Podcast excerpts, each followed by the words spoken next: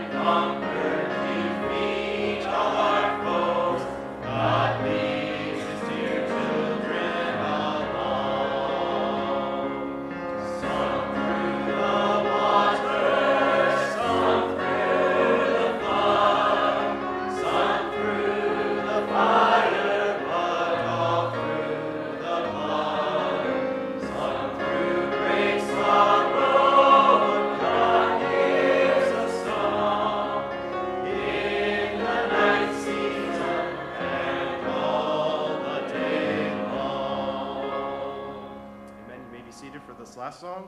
Always the same. Aren't you glad our God is always the same? His truth Amen. reigns forever. Always the same.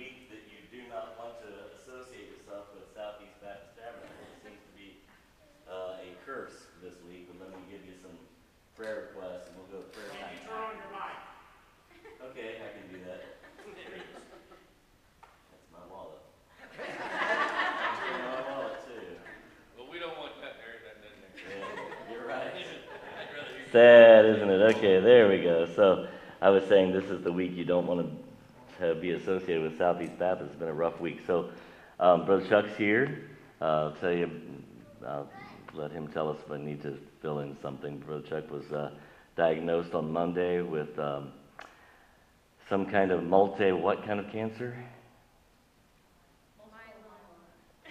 Multi what? That, okay, so it's a blood cancer. Um, it's treatable, but not, but not curable, uh, at least not by doctors. So uh, he begins next Monday with his first round of some kind of chemo, not chemo, but uh, some kind of uh, injection in his bone marrow, eventually leading to bone marrow transplant, his own bone marrow, but treated bone marrow with, uh, with chemo. So um, it's going to be an interesting ride over the next few weeks and months. So uh, pray for Brother Chuck, and of course, then I'm, I'm assuming they have to maintain that somehow over the next.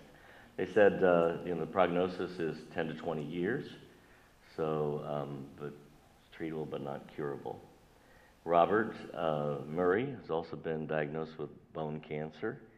Uh, he he's started in his kidney, as far as they can tell. It metastasized to his spine and his hip. Um, they're going to go in and remove his kidney completely um, sometime soon. I think May 5th, they might have said, the first week of May. Um, but um, he's having some tests run tomorrow, so they're home doing some prep work for those tests today. So um, waiting to hear what his prognosis is. Um, it's, I'm telling you, his probably a little more immediate in seriousness. uh, in the fact that it's metastasized already, and they were already treating it very, very seriously. So um, pray for Robert and, and Jeanette. In fact, I'll read you what Jeanette said. It was, um, it's sweet, and uh, will hopefully be an encouragement to you. I won't read it all to you because it's kind of long, but it says, uh, Thank you for the prayers and support. Um, it means so much, and we, uh, to us and to our family and our church family, whom have been an encouragement and continued uh, to, to be more than we can say. Uh, 2 Corinthians chapter 1, verses 3 and 4, we know that Robert is in the hands of a loving and great God. We are leaning and trusting in our God as we know Robert is in his all powerful and merciful hand. And uh, Proverbs 3, 5, and 6, love to all, Robert and Jeanette. So if you would remember them in your prayers, I know that they would appreciate it. Uh, Adam Campbell, this is Dennis's son. Uh, he has the teenage daughter. He and his wife come. They sit, they sit usually up here sometimes, sometimes over there. But anyway, um, he was in a pretty bad accident on Monday. All this happened on Monday, as far as the, it just was amazing. But anyway, uh, he was in a pretty bad accident on Monday. He's back home. Uh, he had a concussion. He's beaten up and bruised up. Nothing broken. Car's totaled. Uh, so just pray for Adam. He'd appreciate that for recovery. Uh, Dave and Cindy Rawlings are both sick. Dave has, uh, they both have COVID. Dave's COVID has it's taken a bad turn for him. He's really struggling with it. So if you would uh, pray for them, I know that they would appreciate that. Uh, Richard and Debbie Hoke, pray for them as uh, Richard's still going through some things, and that means Miss Debbie's going through some things as well. Uh, Skeet had to go in, and they didn't like on Monday what they saw in his infection, so they said we're going to do another surgery. They did that surgery, cleaned him out again. They're going to keep him till tomorrow, uh, and hopefully, the doctors told him that this is he's looking at weeks not days in recovery. Uh, they had to, they went ahead and canceled their uh, cruise that they had scheduled for next week. So uh, just pray for Skeet and Carol. Uh, Steve Kempton, Steve and Karen uh, usually sit over there on that side. Um, uh, they bring foster children with them from time to time. They've joined just recently, maybe the last six months. Anyway, um, he they he's got a mass on his lung. they do not believe it's it's a tumor. They believe it's a mass of infection uh, because he went through a similar thing just last April, a year ago, which hospitalized him for several days. Um, they wanted him to go to the hospital this time, and he said no, he wants to stay home. So they're treating him with aggressive uh, anti inflammatories and antibiotics at home to see if it'll work. So if you would pray for Steve Kempton. Um, so all, all those were prayer chains that went around on Monday, if you're on the prayer chain uh, list here. Uh, so it was kind of a rough uh, start to our week. Uh, sometime last night or today, uh, Jaden Goins is a student at Pensacola, 19 year old student. Um, a truck, apparently the, an impaired driver, came off the road onto the campus property, hit him, and killed him. Uh, his parents are missionaries in Honduras. I don't know them, uh, but there are connections to people in our church that do know the family. So, uh, anyway, just uh, pray for the Goins family as they are dealing with that. So, a lot of a lot of heavy prayer requests as we start uh, the night. We'll stop here. We'll let you have prayer time at the end, but if you just kind of remember those people in your prayers, uh, I know they'd appreciate it. Father, we we come to you just it's a little overwhelming to uh, have all of the news that we shared tonight. And, but Lord, we know that you are a good and gracious God, and you are in charge and in control, and nothing is beyond you, and nothing is beyond your power, your grace. And God, we pray that you would be with all of these folks, that you would uh, give them a peace that passes understanding, joy unspeakable and full of glory. Use these circumstances that you're allowing in their lives to uh, to bring glory and honor to your name, to give them an opportunity to share the gospel like never before. Uh, it's, it's, often that people will listen to them now in ways that they wouldn't have listened to them before. Pray that you would just uh, heal up, give doctors wisdom, uh, be with this family in uh, Honduras, that you would just encourage and uplift them as they, I'm sure, have so many things going, much like we just went through with Klingemans, and just pray that you would just watch over all of them ask that you would uh, meet with us tonight in a very special way, be with our teenagers and our college students and singles as they're meeting in other parts of the buildings here. And, and uh, just uh, we'll thank and praise you for all that you do. In Jesus' name we pray. Amen. This year with uh, spring breaks, it's been really different. Usually our spring breaks overlap, and this year they're not overlapping much. So FC's out this week, and FC's out next week. Suburban's out the following week. Uh, when is Colonial out? Anybody know when Colonial's out? Nobody knows when Colonial's out. So the Colin's here, so I know he, uh, he goes to Colonial, but uh, he's here. So, uh, but anyway, so it just kind of interrupts with some of the stuff that we're doing when there's spring break and people gone and just all that kind of stuff. So just uh, pray for our teens and young people, and then pray tomorrow. Our uh, our Awana kids are supposed to be going to the Creation Museum tomorrow, and if you've been paying attention to the weather, uh, we have about two inches of rain coming our way tomorrow. So pray for traveling mercies uh, for them that uh, that would that that would uh, just work out well for them. All right. Okay, let's jump back into our study. Take the lead. We're using this little book. It's it's got 25 of these, and we're we're going to get to number, number 17 tonight, Lord willing. And uh, it's I've been trying to do three a week and just push through it. But i I hope it's not been boring to you. I hope that you've enjoyed it. Uh, it's a father writing letters to his son. The book is like this thick. Uh, each chapter is only like two or three pages. It's literally just dad writing a little note to his son on how to be uh, a good leader. I've taken that and adapted it to, to rather than focusing on leadership, to focus on being used by God. If we'll take these, th- these, same, uh, these same pieces of advice, which are biblical, biblical uh, in their uh, manner, then we can, what it'll do is it'll prepare us to be used by God. And we've been focusing that on 2 Timothy chapter 2, or 1 Timothy, 2 Timothy chapter 2, uh, where God walks into his kitchen, right? And not all vessels are the same. Some are, some are gold and silver, and some are wood and clay. And, but, uh, but the thing that makes them vessels of honor is not what they're made out of. It's not whether or not you have great talent, great looks, uh, you know, great wealth. It's not what we're made out of that makes us a vessel of honor. In that passage, if you read it, it says, if, excuse me, if we purge ourselves from the sins of the world, it has, kind of goes through this in the chapter. If we purge ourselves from these things, then we are a vessel unto honor, meet, or just right for the master's use.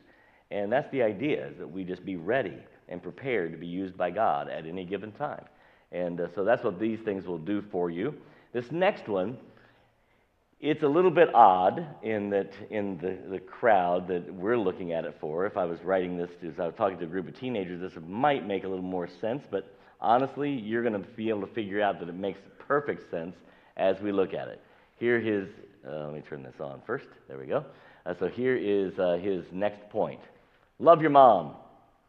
Love your mom. Now, of course, he's writing to his teenage son. He was writing to his teenage daughter. He might have said, you know, love your dad. I don't know. Um, but I want us to focus on this concept. Uh, we are in a weird, weird, weird situation, and we're going to kind of look at that tonight uh, in our world.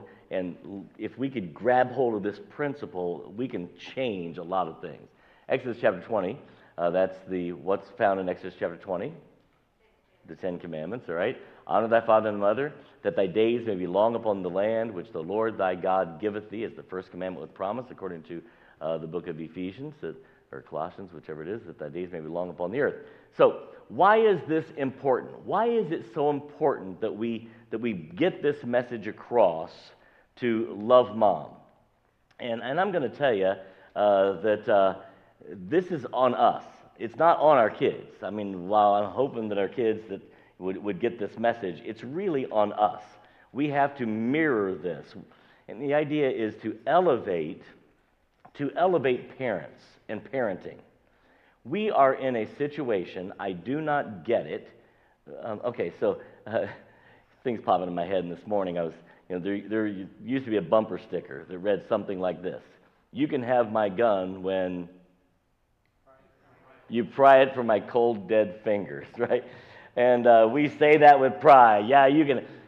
And yet, we are handing our children off to the state to be raised by them in ways that don't make sense at all. And I want us to change this. in our mindset. I want us to be saying about our kids and our grandkids, you can have my kids when you pry them from my cold, dead hands. But I am not surrendering my kids to a group of people who say your eight year old, your nine year old should be allowed to make up their own minds on gender. This is ridiculous. And I'm telling you, this is so insidious that it's working its way into our churches. You might be shocked how many people sitting in fundamental Baptist churches think that their pastors are making way too big a deal out of this and that kids should have the right. I mean, you know, after all, we're supposed to love everybody. We're supposed to, this has nothing to do with loving people. We want to love people enough to give them the truth. But the reality is, this is called child abuse, right? To, to take you remember when JonBenét Ramsey was around? How many of you remember that story about JonBenét Ramsey? Right, so she was what the seven, eight year old that was the you know, and she was part of that group of people that she might have been nine or ten, I don't know how she was, but she looked like she was 17 when they put her in the beauty pageants. Remember that? And then she was kidnapped and abused, and they found her. And I'm not, I'm trying not to. I forget we've got kids in here tonight, so I'll try to be careful. So, um, and everybody thought that was horrible. And as we started looking and seeing what they were doing to these to these kids for, in the name of beauty, we were like, that is wrong for them to, to uh, that's abuse, right? To change, to alter someone's 10 year old looks to, to look that much different. That's abusive. And now, the state of Indiana, this hugely conservative, ultra, you know, ultra Republican state, doesn't have the courage to say that parents have to be involved in any decisions like that, that schools can't just help kids. The state of the, our, our Congress didn't pass the law. They didn't have the courage to pass it. I hope someone in our Congress is listening. Shame on them. Shame on them. What are we doing? We are literally just surrendering our kids. And no, no. And so, what we've got to do, folks, is we've got to elevate parenting to a, to a degree that when our kids are growing up, they say, you know what? I know my mom's not perfect. I know my dad's not perfect, but I want what they have. Wouldn't that be incredible?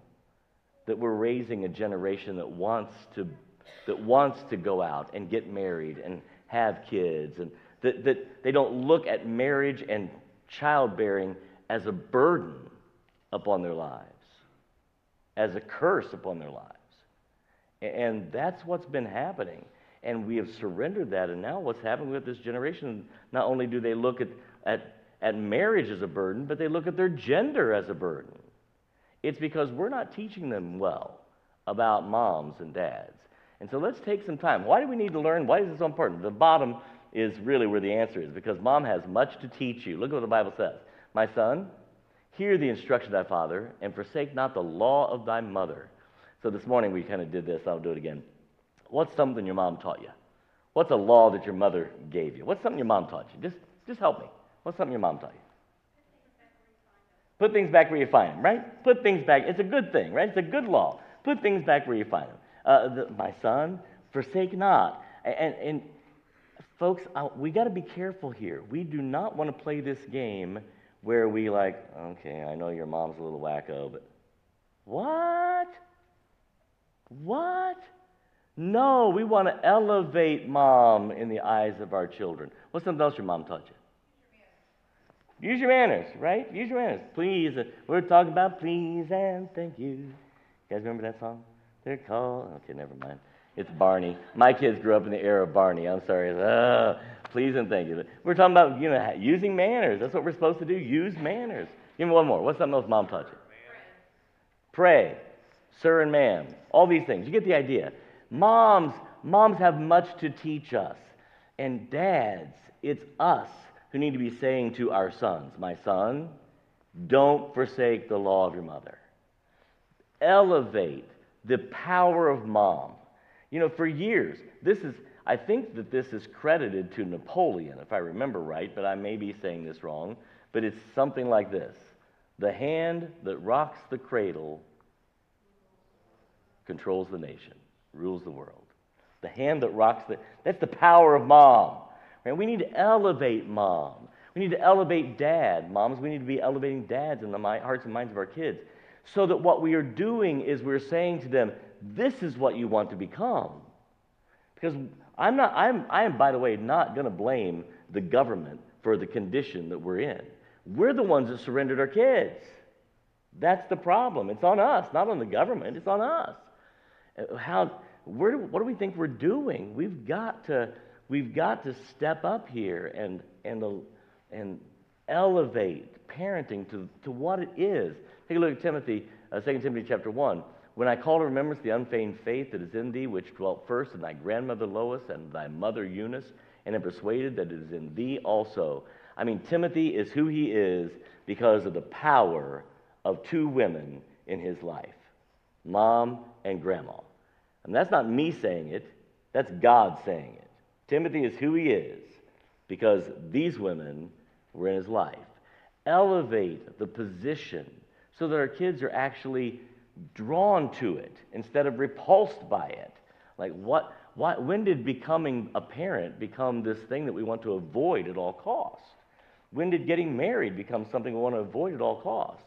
And, you know, we, we've had the ball and chain jokes for years, and I know we can laugh at them. I'm not suggesting we don't have to laugh at things and have a sense of humor, but I am saying that we want to be careful what we're portraying to kids.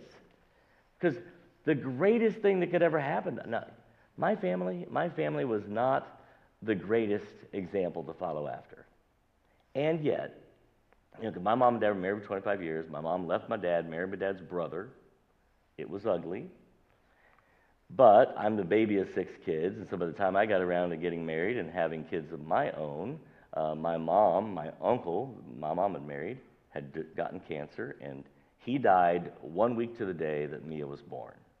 She got to see him, or he got to see her. He, by the way, came to know Christ. I fully expect to see him in heaven. My mom got right with God. My dad got right with God. A year and a half later, my mom and dad remarried. And so JD was four, Mia was two, my mom and dad remarried. The only mama and papa they remember is my mom and dad. At that point, my mom and dad had taken on a spiritual, a spiritual life that I wanted them to mirror. And they still talk fondly about Mama and Papa. They don't remember Papa Jeff. Now, my other nieces and nephews do, but I'm the baby of the family, and, you know, Mia's the baby of 27 grandkids. So um, you know, so we, it just is what it is. They just missed out on some of that history other than what they've heard about it. Um, I, I want to elevate that. Look, look at this. Look what God did with this life, even though uh, it was difficult. Look what God did with it and to elevate that. Of course, then Mel's mom and dad were married 69 and a half years when mom went to be with the Lord, you know, a month ago. And uh, 69 and a half years by all means, you know, this is what we want you to do. Marriage is worth entering into, and it's going to have some difficulties, but it's going to be great. And parenting is worth getting into, and it's going to have some difficulties, but it's going to be great. We need to elevate the position so that our kids and our grandkids actually want to go that direction. Because I'm afraid what we've done is what we're seeing in society right now. They don't want it. And it's what are we, what are we showing them? Uh, we have much to learn. Look at Proverbs, what's in Proverbs chapter 31? The virtuous woman, right? Who can find a virtuous woman for a price far above rubies? The heart of her husband does safely trust in her, so he, no, she, he shall have no need of spoil. She will do him good and not evil all the days of her life. Now, this is great. We want to, we want to t- tell our sons, son, this is what it would mean to be getting married. You find this woman, and she will do you good and not evil all the days of your life. Her children shall rise up and call her blessed. Her husband is known in the gates because of her. And look what it says. Who's writing it? The words of King Lemuel, the prophecy that his mother taught him. Let's elevate mom. Let's put mom on that pedestal. That's where she belongs. Let's, let's make sure that our kids see mom as the queen. Mom is not the chief cook and bottle washer, guys. That's mom doesn't work for you. That's not her job. You know, it's like, well, I go out and work and she's supposed to do the laundry. No, that you better read your Bible all over again. Your job is to make her the queen. And we're going to show that to you. And so it's just it's a big deal. Let's elevate this so that our kids actually want it. Um, why is it so important? Because you're learning to treat women the right way. Likewise, ye husbands, dwell with them according to knowledge, giving honor unto the wife as unto the weaker vessel, not weaker as in she is too weak and can't, can't survive.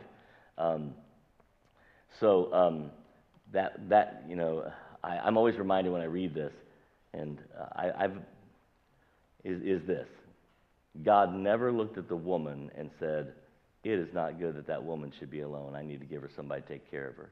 But you know what God did when he looked at Adam? It is not good that Adam should be alone. I need to give him somebody to help take care of him. And this is something I just learned today.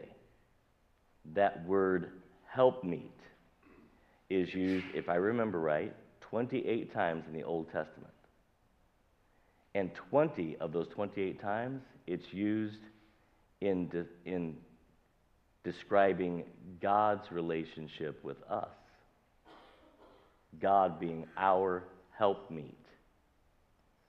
So, unless you think God's your slave, your genie in a bottle, you better quit treating your wife like she belongs to you some weird way.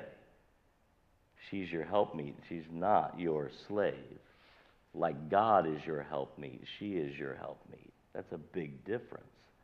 And when we treat, when we do this, when we elevate the position of mom, and then we're, we're doing that by the way we're treating them, then our, our kids come along and say, I want to be a man so I can marry a woman like mom.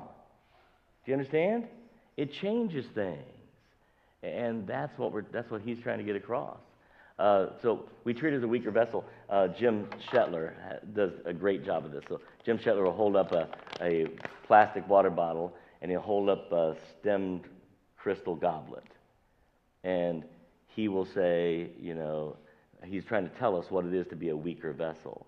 And he says, you know, here, and he kind of throws the plastic water bottle out to the kids to and somebody to catch it, and then he tries to, gets ready to chuck that crystal goblet, and the kids are like gasping, no, you know, and he's like, no, you know what? This is the weaker vessel. Not that it's weak. This is the much better vessel than this. This one, you know, it can take anything, but this is the much better vessel. Why? Because it's not easy to replace. This, this is the, the weaker vessel that we need to care for. And so we elevate that position of, of mom and wife in such a way that our kids actually want to seek after it. 1 Corinthians chapter 11 will give, put things in perspective, but I, would not, but I would have you know this, and this I just learned yesterday. This is, was a good thing. Listen to what it says. That the head of every man is Christ. The head of every woman is the man, right? And we're like, Amen. Would you say that again, Pastor, so my wife can hear it? The head of every woman is the man. But let's keep going because what we need to understand is what headship looks like. And the head of Christ is God. All in the same sentence. He's trying to get us men to understand what it means to be the head. Do you see God treating Jesus like chief, chief cook and bottle washer here? Is that what you see? Our headship is to reflect the headship of God to Christ. That's not, that's not this servant master concept. It's not there. It's just not there. So uh, don't put it. Husbands, love your wives, even as Christ loved the church and gave himself for it. Why? That he might sanctify it and wash it and cleanse it and uh, with the word, that he might present the, this church glorious. And we're to love our wives in the same way so that we might help her, strengthen her spiritually, help her to grow, what are we doing to strengthen our wives? What are we doing to sanctify her, to, to help her to grow in the Word? Do we even pray for her, pray with her? Do we read our Bibles? What are we doing? This is what we're supposed we're supposed to love Christ or love our wives as Christ loved the church. This is the whole point. And when we do that, guys, we take this position of mom and we elevate it so that every thinking, rational girl on the planet is saying, I want to be that. Do you see how this works? That's our goal, is to help our kids with these gender issues, not by banging them on the head, saying, I can't believe you think that way, not by getting frustrated at Washington, because it's not Washington, it's us. That we would present the, the um, gender that we are and the gender that we love in the right way so that it elevates those positions. And so, love your mom. And they learn that from dad. So, uh, that's, That finishes up that one. Principle number 16 is do the math. Totally off, th- these are not connected. Totally. So do the math. The rich ruleth over the poor, and the borrower is servant to the lender. And this is going to be a lesson on money. He's saying, listen, if we want to be used, son, if you want to be a leader, you're going to have to take, learn how to take care of money. I'm going to say to you, if you want to be used by God, you got to learn how to take care of your money. I'll prove this to you. If you owe $25,000, you're $25,000 in debt, and God says, hey, I want you, John, to get up and go to Africa and serve, serve me in Africa for the rest of your days. And I would say, uh, okay, Lord, but I need to stay long enough to pay off this debt first. See how I can no longer be obedient? Because now I am servant to the lender. That's a problem. That's a problem. So he's like, son, we need to figure this out. So I'm going to just give you mine, my take. I don't know if this is Dave Ramsey approved, but, but I think it's God approved, of what, of what debt is. Um, I do not view buying a house on time as debt. The reason is you pay, I'm making up figures obviously, you pay $100,000 for a house, and four years later, five years later, when you go to sell it, it's worth $110,000. And so you sell the house and you pay off your mortgage, and you still have some money in the bank. So you don't have debt, you actually have made an investment, right? That's a good thing. So I don't consider buying a house, unless you're just really bad about buying a house. You know, I mean, I suppose there's bad deals out there on everything. But now, if you buy that, buy a car on time, uh, I saw a car the other day advertised. You know, these are so far out of my ability to fathom, but it was an SUV, and it's like starts at seventy-two thousand dollars. Yikes! Okay, uh, seventy-two thousand dollars. Let's think. Let's think more rationally. So let's let's say we're going to buy a decent vehicle for twenty thousand dollars. So you buy that twenty thousand dollar vehicle. You drive it off the lot, and immediately it is worth sixteen thousand dollars. Immediately, right?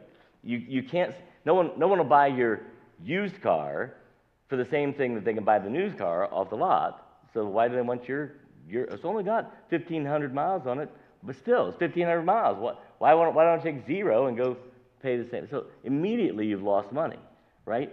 And so you can never sell that car and pay off that loan until you get that loan paid way down, right? So that's, that then is debt.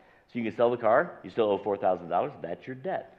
So, debt, by my definition, is when you sell everything that you can and would sell, and then pay off your debts, that's whatever's left is your real debt, okay?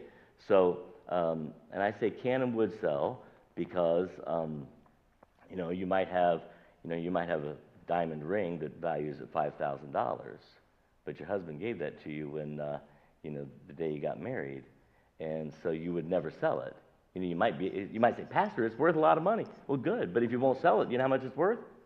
As far as paying off your debt, nothing. If you're not going to sell it, right? Grandma, great grandma has a quilt that you know we've had it appraised, Pastor John. It's twenty seven hundred dollars. That quilt's worth. Good. Are you going to sell it? No. Okay.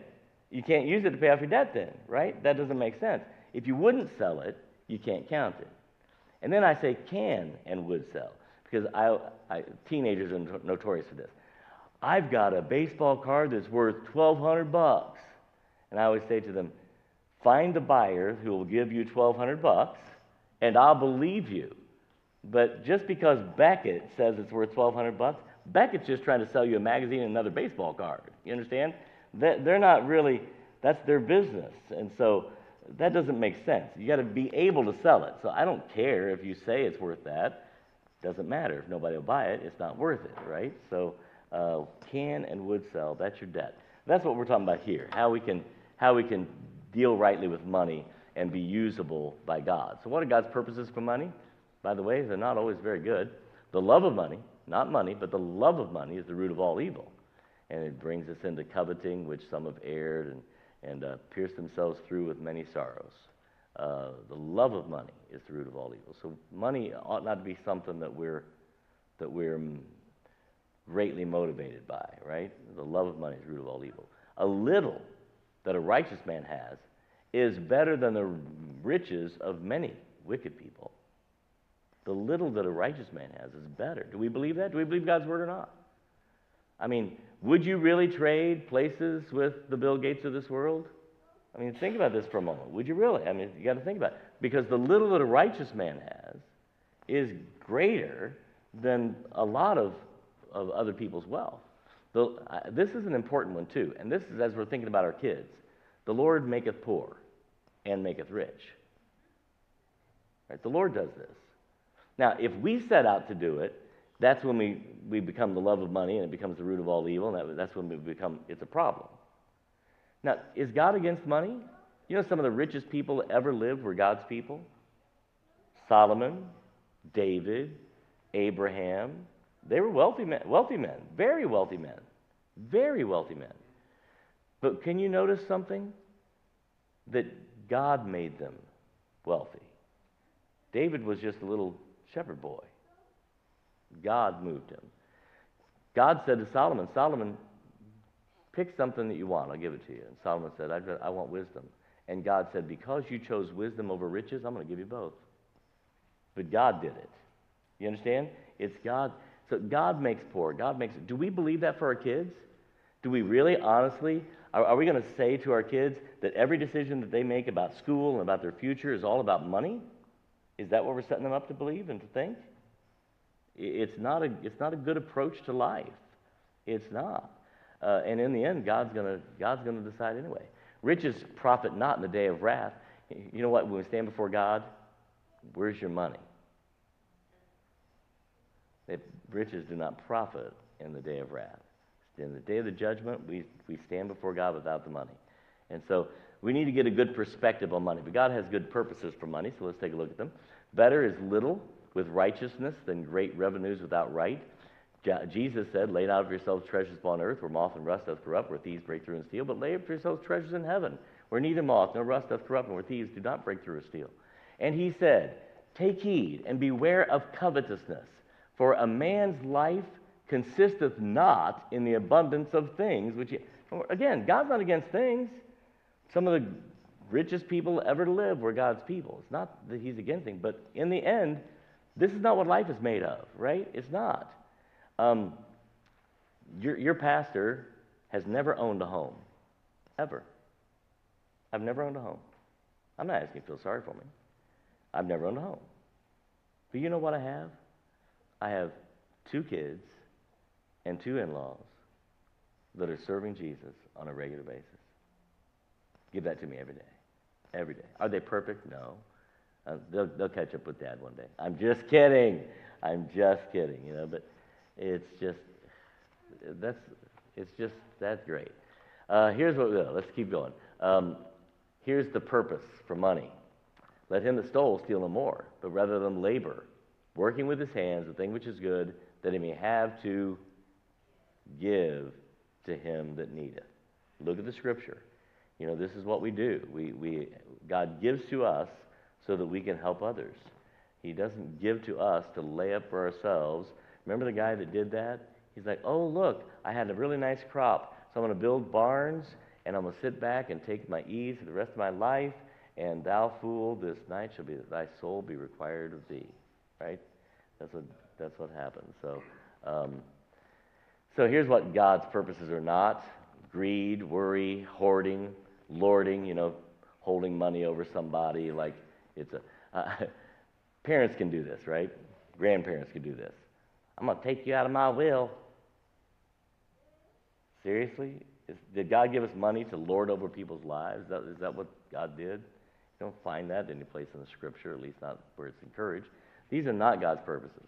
So this, th- those things I just gave you, those are from me. These, these last things, they're actually from the book. So I'll give them to you from the book. Bathe important decisions in prayer, right? Are you going to buy a house? Don't do it on a whim, right? You might want to pray about that one for a while. Even that car, right? Important decisions, things that are going to, you know, you probably don't have to pray about which bar of soap to buy. You know, I don't know that God cares. And uh, so, you know, but pray about the important decisions. Seek counsel, because in a multitude of counselors, counselors there is safety, right? Always allow for margins in budgeting. Um, you know, if you say, I've got $10, so I'm going to spend, um, you know, $5.74 on this and $3.86 on this, and that leaves me 15 cents to be able to buy that little thing of toothpaste or what. I mean, I'm making things up here, right? And you're, you're going to find it difficult to budget that way, right? So you say, I've got $10, I'm going to budget to spend $8, and then if something happens, I've got a couple of extra bucks to, to you know, for that rainy day. And so he's trying to teach his kids some good things. Learn the value of hard work. we could spend a lot of time there. I, I tell our teenagers, my, my class at Suburban gets so sick of hearing me say this, but I say it all the time. It, if you want to be a good worker, all you have to do is do two things. Do two things, and you can write your ticket. As a teenager, the jobs you're going to get as a teenager, you know, those, those fast food jobs, that kind of stuff, the, the jobs at the, at the grocery store and the hardware store, those jobs, all you have to do is two things show up on time and put your phone away. You do those two things, there's, not, there's no one else. There's 40 year old men that aren't showing up on time and, and staying on their phones while they're being paid to work. If you'll do those two things, you can write your ticket. You can walk in and say, hey, I need a week off to go to camp. And they'll say, okay, just let us know when you come back. We'll, we'll get you on the schedule. I'm telling you, we're desperate for good hard workers. And uh, learn the value of hard work. Learn to be content. We spent a whole series of Wednesdays on learning to be content. Borrow carefully. Um, he doesn't say don't borrow, neither does God. Just borrow carefully and give generously. Those are good principles for us to put in. Uh, you know, do the math. It's important. It's an important way for us to be usable by God. I've got to hurry to get this done. The last one is don't compare. For we dare not make ourselves of the number or compare ourselves with some that commend themselves, but they, measuring themselves by themselves and comparing themselves among themselves, are not wise. It is, he's writing to his teenage son, and it's notoriously uh, known for teenagers to, to compare, right? To look at other kids and compare themselves to see if they're measuring up. And uh, we need to we need to help our kids break away from this. That, that we don't spend a lot of time comparing. The problem is we have to do it ourselves. And I'm not talking about you guys. I'm talking about me. Uh, do you know how many times over the 30 some years I've been your pastor, I have looked at other ministries and thought, I wish we had that. I wish that was. I wish we could do that. And and or to do it the other way. You know what? wow, they're only running. Well, we're running 300. We must be doing pretty good. And we begin to compare ourselves to other things. And we're teaching our kids the wrong idea of comparisons. And this is something else I learned. I learned this from this book. This is a good thing that he brings to his son he says God pushes us to his potential. Now, the story in Matthew chapter 14 is the story of Jesus walking on the water. Remember? And the disciples look out and see Jesus walking on the water. And who says to him, If you're really Jesus, let me come walk, to, walk out on the water to you? Who said that? Peter. So, and you know what Peter, what Jesus says? Look there, it's in red. Come, come on. Now, I have preached, and I have heard it preached over and over again, how great Peter was because he had the faith to walk out of the boat, and all the other disciples stayed. And we're playing the comparison game. We're literally saying, well, compared to the other disciples, Peter was golden, right? And he was. I mean, don't misunderstand. That was great that he got and walked on water. Apart from Jesus, he's the only other man recorded in all of history to have walked on water. And Peter did walk on water, right? He did. I mean, not frozen water, right? We understand that. So, uh, but I'm going to say something to you. This is, this is what the guy brought up. It was important. Jesus did not say, Oh, Peter, it's okay. Look at the other guys. They didn't get out of the boat. You know what Jesus said to Peter? Look at it. It's the, end, the last line. O thou of little faith, wherefore didst thou doubt?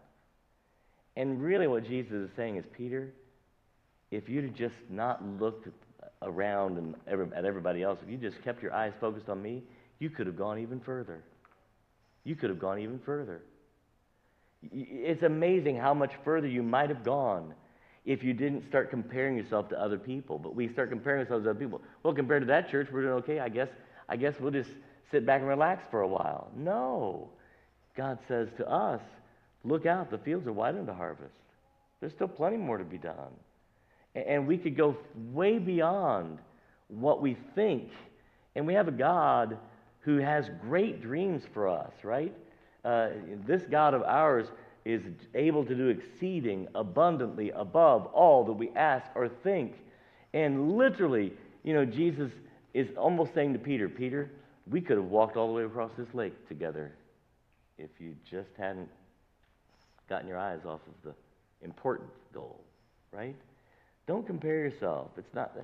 Don't look at other people's marriages. Don't look at other people's pocketbooks and other people's cars and other people's boats. And don't get into that into that rut. It's a bad place to be because what, when that happens, we lose our potential.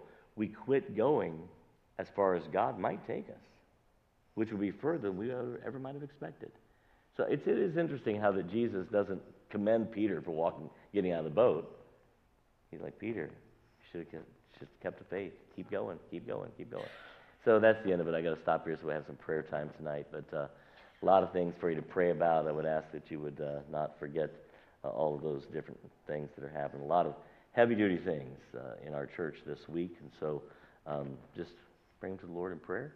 And uh, let's see what the Lord does, all right? Lord bless you, keep you, make his face shine upon you, and give you peace. You are dismissed.